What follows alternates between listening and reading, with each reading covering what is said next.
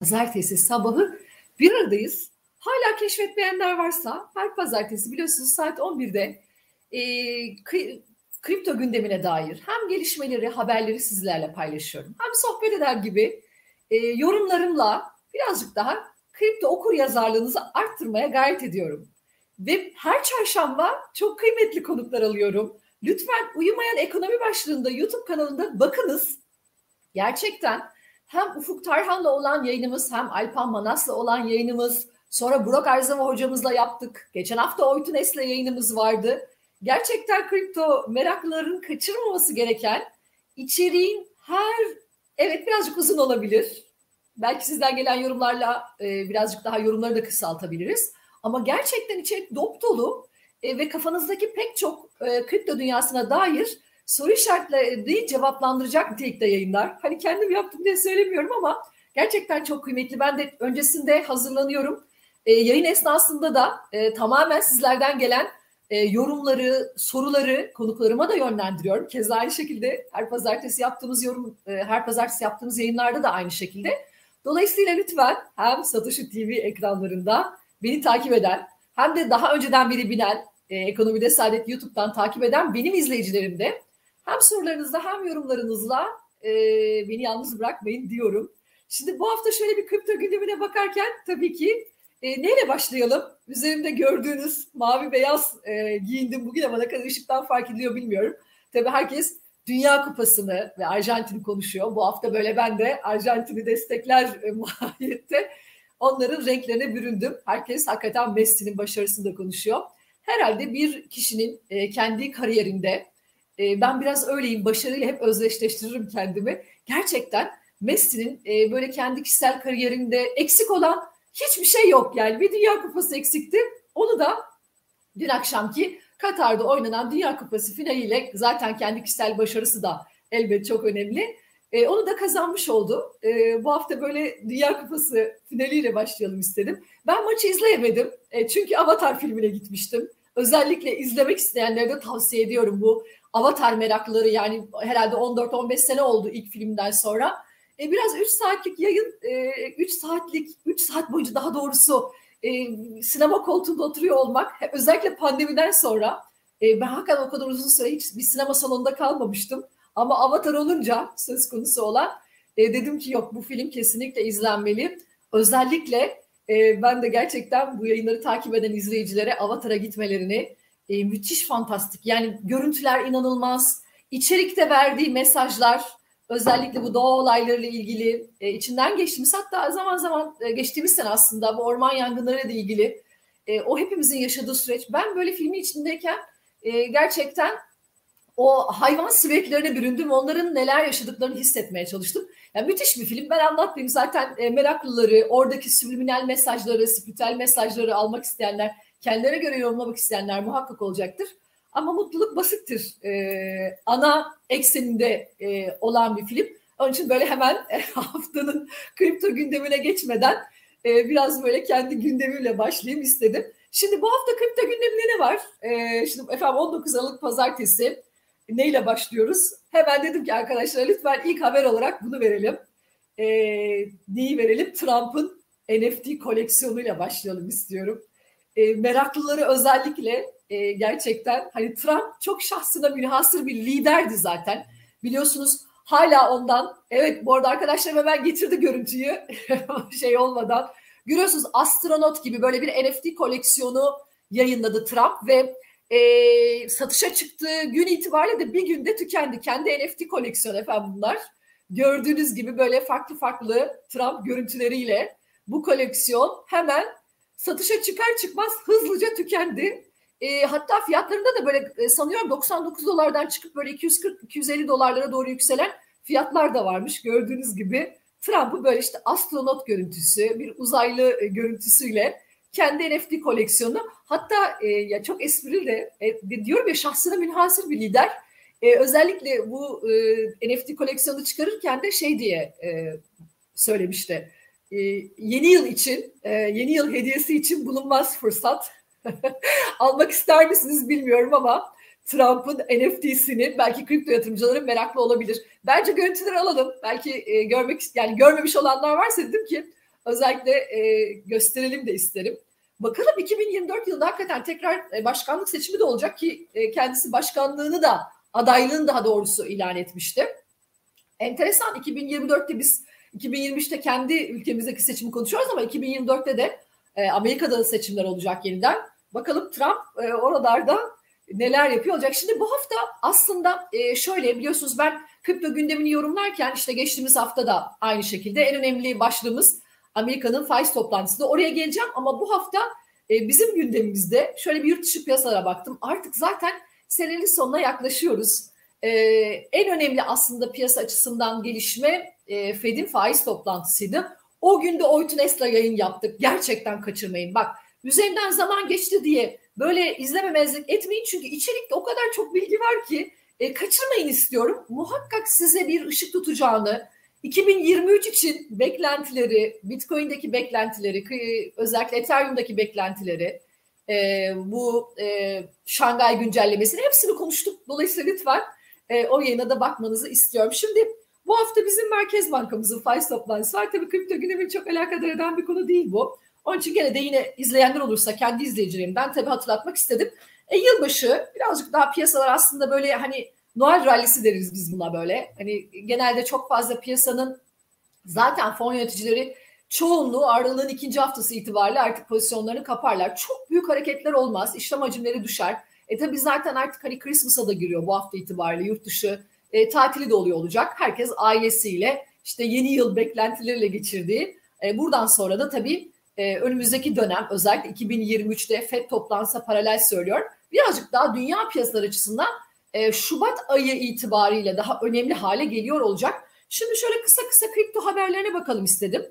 E, ilk haberimizle neyle başlayalım ilk haberimizle? NFT şeyle Trump'ın NFT ile başladık ama e, şu haber gözüme çarptı. Yani biliyorsunuz zaten geçtiğimiz haftalarda da konuşmuştuk. Özellikle bu FTX'ten sonra e, başka kripto para platformlarıyla ilgili sıkıntı olabilir mi bunu hep konuşuyoruz.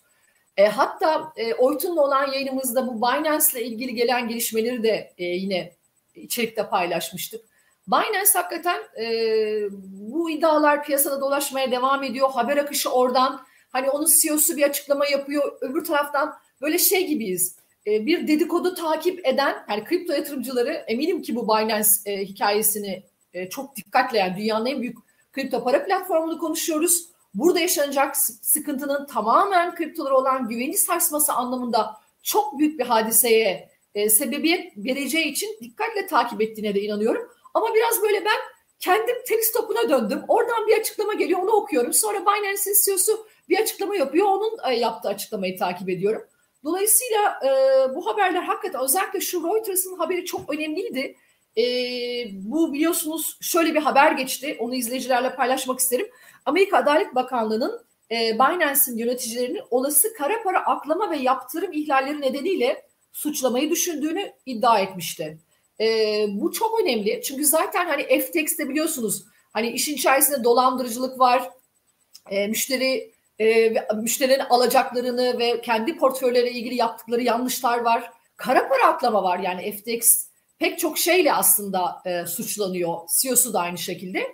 Dolayısıyla hani Binance ile ilgili bu iddialar özellikle Reuters gibi çok bilinen e, bir haber platformunda hani herhangi bir haber e, kanalı değil Reuters. Dolayısıyla bunun yer alıyor olması gerçekten çok can sıkıcı oldu. Bunun üzerine de zaten hemen Binance'in CEO'sundan da e, bir açıklama geldi. Özellikle orayı da dikkatinizi çekmek isterim. Diyor ki önümüzdeki birkaç ayın zorlu olmasını bekliyoruz. Bir kripto kışını geride bırakacak güce sahibiz. Bu dönemi atlatınca daha güçlü olacağız e, diyor. Ben de kendi yayınlarımda hep kripto yatırımcılarına diyorum ki biz böyle çok dalgalı bir denizdeyiz şu anda. Bir surf yapar gibi lütfen kendinizi öyle e, görün. Kendinizi korumak adına ne yapabilecekseniz şu süreçte e, dikkat edin. Haber akışını da dikkatli takip edin. Kendi kripto yatırımlarınız için de işte bu soğuk cüzdanı konuştuk, donanım cüzdanları konuştuk, Oytunes'le olan yayında. Birazcık daha içerik ve daha detay öğrenmek isteyenler hemen bir önceki hafta çarşamba günkü yayına lütfen e, dikkatli izliyor olsunlar. Yani bu süreçte e, hem haber akışını takip etmek hem de zaten e, tatsız yani kripto yatırımcıları. Ama dediğim gibi bu işlerde her zaman yani yıllardır finans sektörü içindeyim ki bu e, Citibank'ın bir raporu var kriptolarla ilgili onu da sizle paylaşacağım. Geçmiş kurumum. Yani bu kadar sektörde naçizane tavsiye sabırlı olan ve iyi yerden alan yani alırken kazanan ve daima sabırlı olan her zaman para kazanmıştır dostlar. Onun için e, tabii ki tedbirinizi alın. Tabii ki yapılması gerekenleri yapın. Ama çok panik olmak e, bu sektörde biliyorum çok genç yatırımcı var. E, onların da öyle bir tabii gençliklerinden getirdiği bir sabırsızlık durumu var. Daha çok telaşlılar. Ama ben naçizane hani kripto yatırımcılarına bu konuda kendi e, görüşümü paylaşmak isterim. Şimdi gene e, negatif haberlerden bir tanesi. Onu da bu e, başlığa taşımak istedim. Özellikle benim dikkatimi çektiği için bu denetim firmaları e, kripto para hizmetlerine, kripto para e, platformlarını denetleme noktasında hizmet vermeyeceğini duyurdu. Tabii bu dünya için geçerli. E, bu biraz şöyle sıkıntı. Yani şimdi hani şunu da diyemem ben. Yani bir e, denetim firması niçin kripto paraların platformuna aracılık eden bu kurumları denetlemekten vazgeçtiğini duyurur. E, acaba yine bir başka bir e, çöküş söz konusu mu olacak? Denetlerken e, böyle bir risk gördü veya ar, istediği belgeler çünkü biliyorsunuz hani kurumsal firmalar pek çok kurumsal firma şirketler Türkiye'de de böyledir. E, bağımsız denetimden geçirilir ve bağımsız denetimden geçiriyor olması bir iç kontrol birimi zaten kurumsal şirketlerde vardır ama bu sizin gücünüzü gösterir. Yani şirket olarak siz bir bağımsız denetimden geçtikten sonra aslında ne kadar e, iş yapış şeklinizin onaylandığı ki burada da biliyorsunuz geçtiğimiz hafta yine duyurusunu yapmıştım. BTC Türk'ün bence kripto para Türkiye'deki kripto para platformlarına öncülük edecek bir e, gelişmesiydi bu. E, KPMG ile olan anlaşması ve bunun e, kendi kriptolarının bağımsız denetimden geçtiğini duyuruyor olması BTC Türk adına çok anlamlı ve bence kripto para piyasaları açısından bu ekosistemin güçlendirilmesi adına da çok önemliydi. Ama bundan hani yurt dışında bu haberi okuyunca açıkçası biraz böyle şey oldum. E, dedim ki e, acaba yine bir yani konuşulan Binance olmaz başka bir e, şey olur ama bir çöküş bekliyorlar. Onun için mi artık biz e, denetlemekten vazgeçiyoruz diyorlar. Hani bu e, biraz bana negatif geldi. O anlamda sizlerle paylaşmak istedim. E, bu haberi de muhakkak Sait söyleyelim dediler. E, onu da hemen duyuralım. Bu biliyorsunuz hatta eminim çevrenizde de konuşuyorsunuzdur. Elon Musk'ın bu tweet hiç tweet atmayanları Twitter'dan silineceğiyle ilgili hesaplarını sileceğiyle ilgili bir haber vardı. Hatta bununla ilgili e, birkaç böyle sosyal medyada çok etkin olmayan ama haber akışını takip eden arkadaşlarım içerisinde de ben bunu söyleyince itiraz edenler oldu. Ama dediler biz haber akışını oradan takip ediyoruz. Atmak zorunda mıyım? Ya da çok daha şöyle olan isimler var. İş dünyasında çok önemli ama çok böyle sosyal medyada görünür olmak istemiyor. Ama öte taraftan da buradaki haber akışından geri kalmak istemediği için hiç tweet atmamış e, kişiler de var. Şimdi bu dünyada da geçerli olduğu için biliyorsunuz bu neredeyse e, Halfani'nin e, haberi var. Onu aslında e, paylaşmak için bu şeyi yaptım. E, Elon Musk bunu söylediği zaman e, Twitter'dan sileceğiz hiç tweet atmayanları diye. E, onun eşi hemen bence bir kadın olarak korumacılıkta bulunup e, şöyle bir tweet atıyor. Yani ben onun adına bir tweet atıyorum. Dolayısıyla hani Twitter'dan hesabı silinmesin diye aynen Hal, e, Halfani'nin e, Twitter hesabı yeniden aktif oldu diye yani daha eşi zaten böyle bir paylaşımda bulundu. E, silinmesin diye bir tweet attığını e, daha doğrusu önlemek için attığını ifade eden biliyorsunuz e, kendisi zaten hatta bir dönem e, şöyle de hatırlıyorum ilk e, bu Bitcoin'in Satoshi Nakamoto denen kişinin e, bu kişi olduğu da iddia edilmişti. İlk kripto transferinin gerçekleştirildiği tweetle aslında biz bu ismi biliyoruz. Dolayısıyla e, önemli bir haber diye ben e, hem de Twitter'da paylaşımlarınıza dikkat edin. Hiç belki paylaşım yapma, yapmıyor olursa da bir tane de tweet atmak. Hatta bence şöyle yapın. E, Satoshi'deki yayınlarımızı lütfen retweet edin. Böylece Twitter'daki bu e, şeyden siz de e, kurtuluyor olursunuz diyeyim. Şimdi e, hemen devam edelim. Şimdi şey özellikle evet bu haberi duyurmak istiyorum. Ripple'la da ilgili bir haber vardı. Çünkü bu sorularda da geliyor. E, Ripple dava süreci biliyorsunuz devam ediyor ama 2023'ün e, Ocak ayında pardon 2023'ün ilk çeyreğinde e, dava e, neticelenecek diye okudum. Dolayısıyla özellikle Ripple tarafında yatırımcılara bunu duyurmak istedim. E, biraz da şu var, Citibank tabii kendi kurumum, eski kendi kurumum diyeceğim. Dolayısıyla e, Citibank'ta uzun yıllar çalıştım. E, geçmişte hazinesinde de çalışmıştım. Dolayısıyla benim böyle gönül, bağ, gönül bağımlı olduğu için şimdi Citibank'ın raporları tabii piyasada çok itibar görür. Ama şimdi neyse ki bu yorumlarım tamamen aramızda yorumlar. Şimdi çok uzun yıllardır bu konuda çalıştığım için şuna dikkat etmenizi isterim. Yani buradaki yorumlar tabii ki çok kıymetli, çok değerli analistler çalışır Citibank'ta.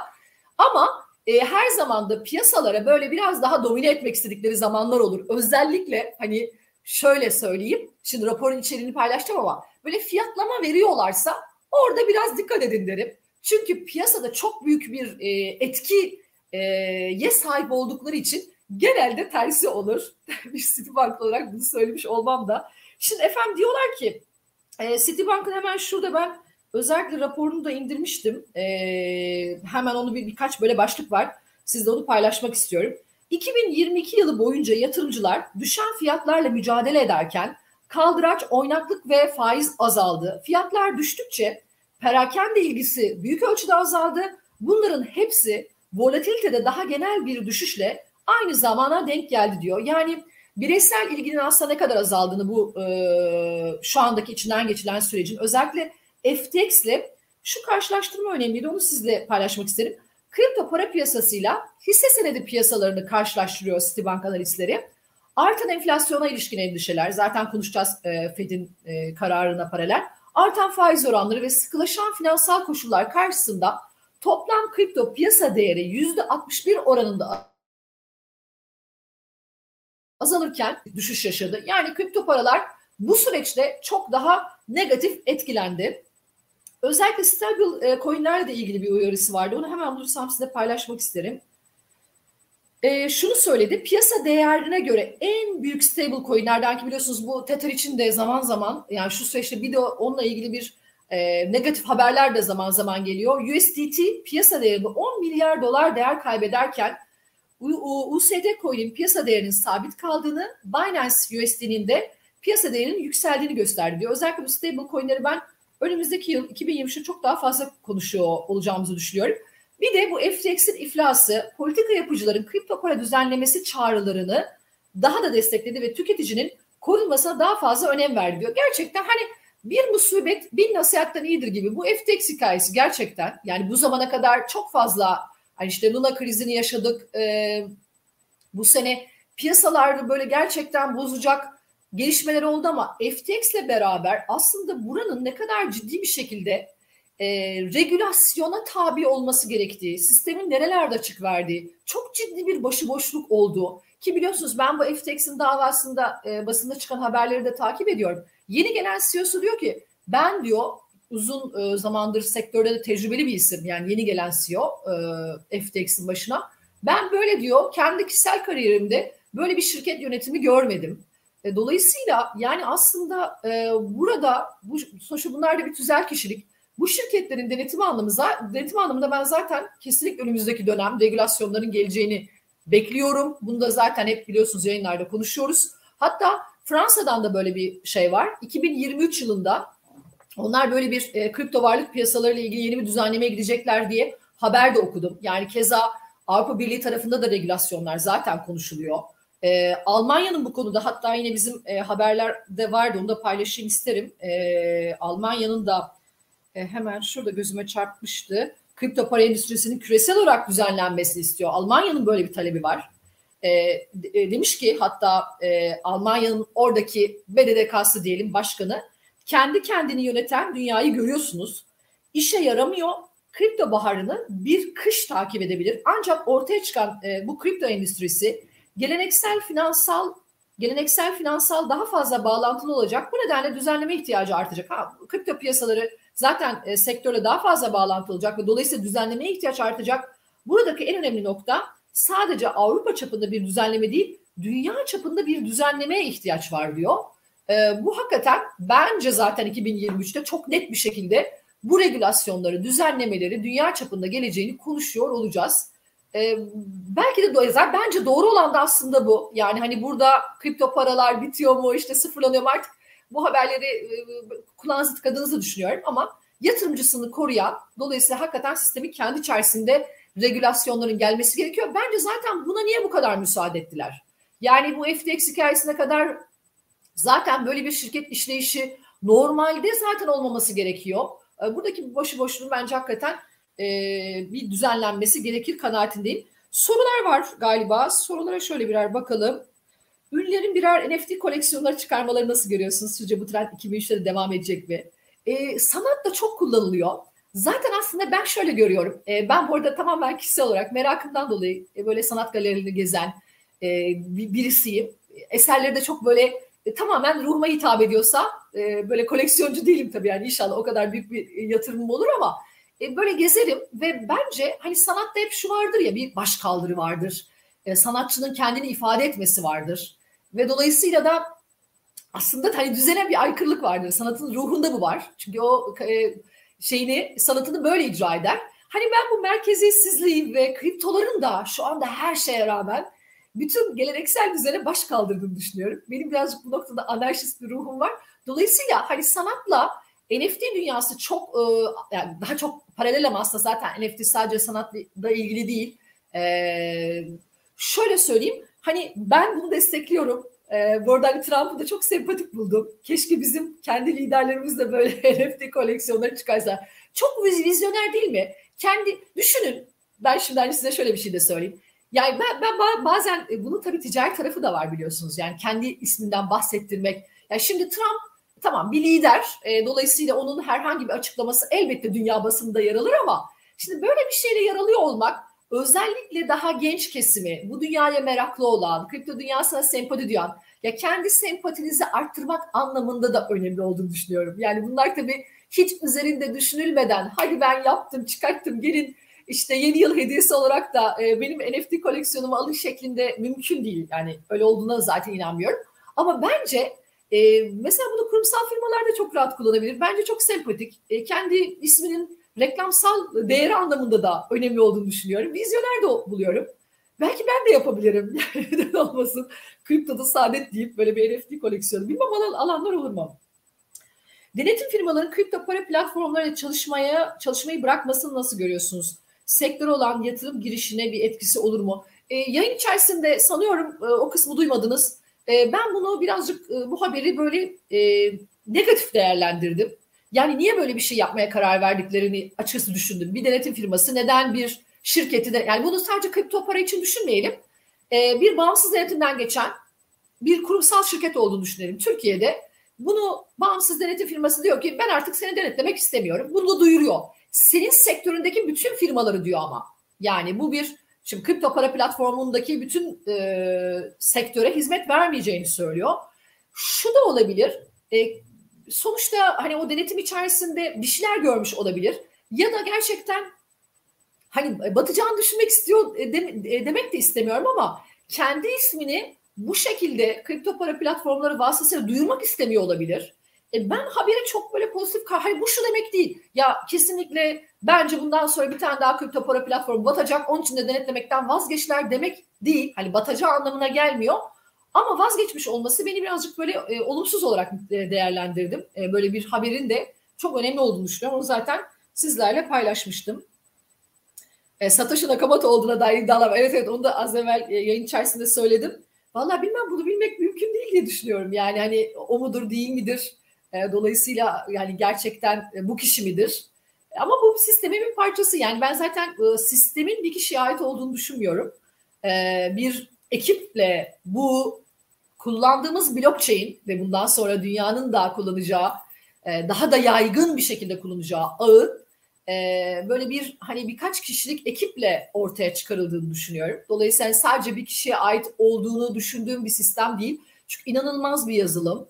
E, hakikaten buna kafa yormuş olmak, çok iyi bir sistemin gaplerinin nerede olduğunu biliyor olmak. Bu şifreleme hadisesi zaten yani ben ilk bu dünyaya girdiğim zaman tekrar tekrar tekrar tekrar e, bu blockchain tabanlı e, sistemin bu şifrelemesinin nasıl kırılamadığını anlamak için hakikaten çok böyle okudum, araştırdım yani, ve şöyle düşündüm tabii. Nasıl muazzam bir sistem? Yani gerçekten hiç mi bu e, şifreler bir şekilde kırılamıyor? Nasıl bu? Aslında kriptolama zaten kripto e, dünyası da buradan geliyor biliyorsunuz hani şifreleme isminden. Dolayısıyla o dünya bana hakikaten inanılmaz yazılımcılar. E, sence bir kişinin değil de böyle birkaç kişinin ortak projesi sistemin açıklarını görmeleri ve oradan sonra da büyüyen bir akım gibi görüyorum. Onun için hani bunu e, çok biliyorsunuz komplo teorisyenleri de olanlar var. İşte çok farklı e, bunu farklı taraflara çekenler de var. Özellikle dünyanın gittiği yön olarak da biliyorsunuz böyle stratejistler var. Dünyanın gittiği yön işte bu kriptolarla bunu bağdaştırıp aslında düzeni değiştirmek, aslında tek devlet ve gerçekten tek bir para biriminin bütün dünyada kullanıldığı bir sisteme doğru aslında dünyayı sürüklemek istedikleriyle ilgili e, böyle hani komplo teorisyenleri de var. E, ben yani bu benim tamamen şahsi fikrim. Bir ekibin bu işi yarattığını düşünüyorum. E, müthiş yazılımcılar. E, dolayısıyla hani sadece ben biliyorsunuz hani klasik ekonomiden gelen bir birisi. Bunu zaten paylaşıyorum. E, hatta e, yine bir yayında bunu söylemiştik. Ya bu dünyayı anlamak için sadece finans bilgisi yetmiyor. Gerçekten e, teknoloji bilgisiyle beraber finans bilgisini bir araya getirdiğinizde bu kripto dünyasını anlıyorsunuz. Onun için size herhangi birisi bir altcoin ile ilgili ya şunu al bak bu da çok iyi gidecek dediği zaman yani bizim böyle hisse yatırımcıları gibi e, dediği zaman hemen aslında nerede neye uyanmanız gerektiğini idrak ediyorsunuz. Yani hem teknoloji bilginizin olması lazım hem finansal okur yazarlığınızın belli bir e, düzeyde olması lazım. Ama ben e, hatta bir yine bir yayında galiba paylaşmıştım. E, kripto yatırımcılarına şey soruyorlar. Blockchain e, konusunu bilip bilmediklerini. Kripto yatırım yapanların çok acıdır ama yüzde sekseni blockchain'in ne olduğunu bilmiyor. E, ben hani bunu gençlerin söylemediğini düşünüyorum. E, gençler dışında herhalde bu dünyaya merak salmış. Bir de tabii olayın yani eğer oturalım doğru konuşalım çok net olan bir şey var. Çok popüler olduğu ve çok kısa zamanda çok ciddi para kazandırdığı için herkes dünyada da böyle oldu bu iş. Yani popülerleşmesinin sebebi ciddi bir para kazancı ve tekrar bu para kazancı olabilir mi ihtimaliyle insanlar burada hesap açtılar. Ama ben şunu e, söylemek isterim. Bu konuda da çok doğru olduğunu düşünüyorum. Kripto paralarda kolay para kazanma dönemi bitti dostlar. Birazcık Fed'i yorumlayayım. E, süremizin sonuna geliyoruz. Asıl e, önemli noktasıydı. Yani kriptoların bu kolay para kazanma döneminin bitmesi aslında ben başka yayınlarda da bir söylemiştim. Bütün bu hikaye yani çok ciddi o işte 69 bin lira doğru o 2021'deki yükselişin ana nedeni dünyadaki likidite bolluğu, dünyada dolar likiditesinin bolluğuydu. Fed'in faiz oranı sıfıra kadar düşürmüş olması, pandemiden çıkış için ekonomileri canlandırmak adına para basması, dolar basmasıyla oluşan bir 2020 Mart, 2022 Mart süreci görmüştük. Bunu yayınlarda tekrarlıyorum ama burası kafanıza oturursa bence hani kriptolar gerçekten ne zaman tekrar ivmelenir sizin adınıza daha da netleşecek diye düşünüyorum. Dolayısıyla ama bütün bu para basma süreci de neye sebebiyet verdi dünyada? Çok yüksek bir enflasyon. Yani dolayısıyla enflasyon ne demek? Paranın satın alma gücünün düşmesi demek. Siz bir şeyi ben bazen kendi yayınlarımda da bahsederim. O yıl şeyi domatesi çok üretirseniz fiyatları düşer. Parayı da çok basarsanız fiyatı düşer. Fiyatın düşmesi ne demektir? Paranın değer kaybetmesi demektir. Enflasyonun olması demektir. E şimdi Amerika'da da biliyorsunuz geçen hafta çok önemliydi. Ben dedim ki ah tamam buradan sonra rahatlayacağız. 13 e, Aralık'ta enflasyon geldi. Hatta beklenti 7.3'tü 7.1 geldi Amerika'da enflasyon. Enflasyonla beraber çarşamba günkü yayınımızda da biraz daha detaylandırmıştık ama henüz e, Fed'in kararı gelmemişti. Ben dedim ki tamam artık hatta altın yatırımcıları da böyle rahat bir nefes alabilir. Çünkü 1800 lira doğru üstüne doğru bir hareket oldu. E, neden? Enflasyon düşünce tamam artık e, faiz artırımları 2022 Mart'tan beri FED zaten faizi arttırıyor. E, faiz artırımları işe yaradı. Dolayısıyla işte 4.25-4.50 bandındaki faizleri hani belki bundan sonra zaten faiz artış hızını da düşüreceğini söylemişti. Artık biraz rahatlıyor piyasalar küresel anlamda diye düşünmüştük. Enflasyon da bu kadar e, faiz artışına cevap verdiği için, düşük geldiği için salı günü itibariyle geçen hafta böyle bir konjektür vardı. E, altın işte onsunun 1800'lerin üstüne geldiğini gördüm. Ama çarşamba günü gelen açıklamalarda şu var. Tamam gene piyasa beklentisi doğrultusunda geldi. 0.50 puanlık bir faiz artırımı zaten bekliyorduk. Ama Powell'ın açıklamaları ve özellikle toplantı tutanaklarında 2023 için 5.1 gibi bir e, faiz öngörüsü var. Yani bu şu demek oluyor dostlar siz bizim e, piyasacıların kafasında şu vardı. 2023 Mayıs'ından sonraki toplantıdan sonra FED artık faiz indirimlerine başlar. Çünkü artık yeteri kadar enflasyon düşmüş olacak. Kademe kademe aşağı geliyor. Dolayısıyla da e, tekrardan en azından faiz arttırmayı tamamen bitirir. Ama şimdi bu 14 Aralık'taki toplantısında bu beşli seviyeler bir dakika o zaman hala e, işte buradan sonra yapması gereken hani faiz artış hızını düşürse de yani şu an 0.50 işte Şubat'ta toplantısı var, Mart'ta bir daha toplantısı var, Mayıs toplantısı var. E demek ki böyle 0.50 hadi 0.25'e bile düşürse e, gene bir 0.25 0.25 0.50 yapacak yeri var ve hala yüksek tutacak. Şimdi faizlerin yüksek kaldığı bir ortamda, Amerikan faizinin yüksek kaldığı bir ortamda ya diğer bütün emtialar baskılanır. Onun için zaten altın salı günü böyle tamam dedim 1800 doları da koptu 1900 dolarlara doğru artık trendi başlattı diye düşünüyorduk. Keza bir, bir miktar Bitcoin'de de böyle hafif bir toparlanma oldu. Biliyorsunuz zaten bunu vurgulamıştım. Aslında bence gör, benim bu FTX hikayesi ve şu anda kripto ekosisteminden kaynaklanan sorunlar olmasaydı biz inanın bence 21 bin doların çok net üstünde bir Bitcoin görürdük. Bu benim kendi şahsi yorumumdur. Fakat kendi dünyamızın içerisinde o kadar büyük sıkıntılarla boğuşuyoruz ki hani küresel taraf toparlasa da ona cevap vermeyen bir e, BTC var. Dolayısıyla işte hani e, tekrar altının böyle çıkışının frenlenmesi aa bir dakika oldu piyasalar hala doların güçlü trendi devam edecek. Dolayısıyla o kadar erken bir e, faiz düşüşünü beklememek lazım. Onun için o çıkışı bir noktada kafasına ne diyelim bir, bir miktar daha frenlemiş oldu. Ben zaten bu tarihten sonra birazcık daha böyle özellikle tabii yeni bir negatif haber gelmezse e, kriptolarla alakalı birazcık birazcık daha artık 2023 itibariyle soluklanmaya başlayacağımızı düşünüyorum. Ama bu kadar hani şey derler ya e, ne olmayan yerden duman çıkmaz, ateş olmayan yerden duman çıkmaz. Bu kadar Binance haberlerini, USDT haberlerini devamlı okuyoruz. Başka kripto para platformlarıyla ilgili haber okuyoruz. Yani ateş olmayan yerden duman çıkmaz diyeceğim dostlar ama biraz canınız sıkılacak gibi gözüküyor e, bu dalgalanma. Özellikle hani Ocak, Şubat e, zaten orayı atlatırsak bence karada ölüm yok kripto yatırımcılarına. Dolayısıyla biraz oralara dikkat. Gerçekten oh diyeceğimiz nefesi kripto yatırımcılara ancak Fed'in faiz artışlarını durdurmasıyla alıyor olacaklar. Bence oradan sonra zaten bambaşka bir e, süreci konuşuyor olacağız ama hala bu süreci konuşmak için çok erken. Efendim bu haftalık bizden bu kadar. E, benimle bir arada olduğunuz için her pazartesi böyle kripto gündemini hem sohbet eder gibi hem sizlerden gelen sorularla detaylandırıyorum. Ama çarşamba günleri de çok kıymetli konuklar alıyorum. Lütfen hem yorumlarınızla hem e, Satoshi TV'deki YouTube'a abone olmanızla, bildirimleri açarak desteğinizle e, gerçekten hani bu yorumları ben de öncesinde dediğim gibi sizlere ulaştırmak adına derliyorum. Kendimce e, gündemi ve özellikle kriptoları etkileyecek haberleri sizlerle paylaşıyorum. Onun için desteğinizi eksik etmeyin. E, artık yılın sonuna yaklaşırken de çarşamba bir aradayız ama daha henüz. Çarşamba günü tekrar Satoshi TV ekranlarındayım. Görüşmek üzere.